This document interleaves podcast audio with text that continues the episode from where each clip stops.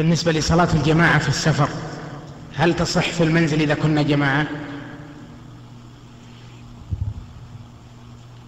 إذا كنتم جماعة بمكان بعيد عن المساجد فلا بأس.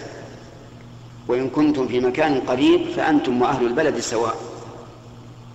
بعموم قول النبي صلى الله عليه وسلم إذا سمعتم الإقامة فامشوا إلى الصلاة وعليكم السكينة والوقار.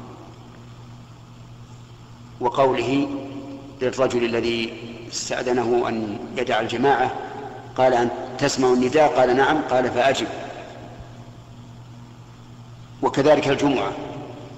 إذا كنتم في بلد وأقيمت الجمعة وجب عليكم حضور الجمعة. لعموم قوله تعالى يا أيها الذين آمنوا إذا نودي للصلاة من يوم الجمعة فاسعوا إلى ذكر الله. نعم.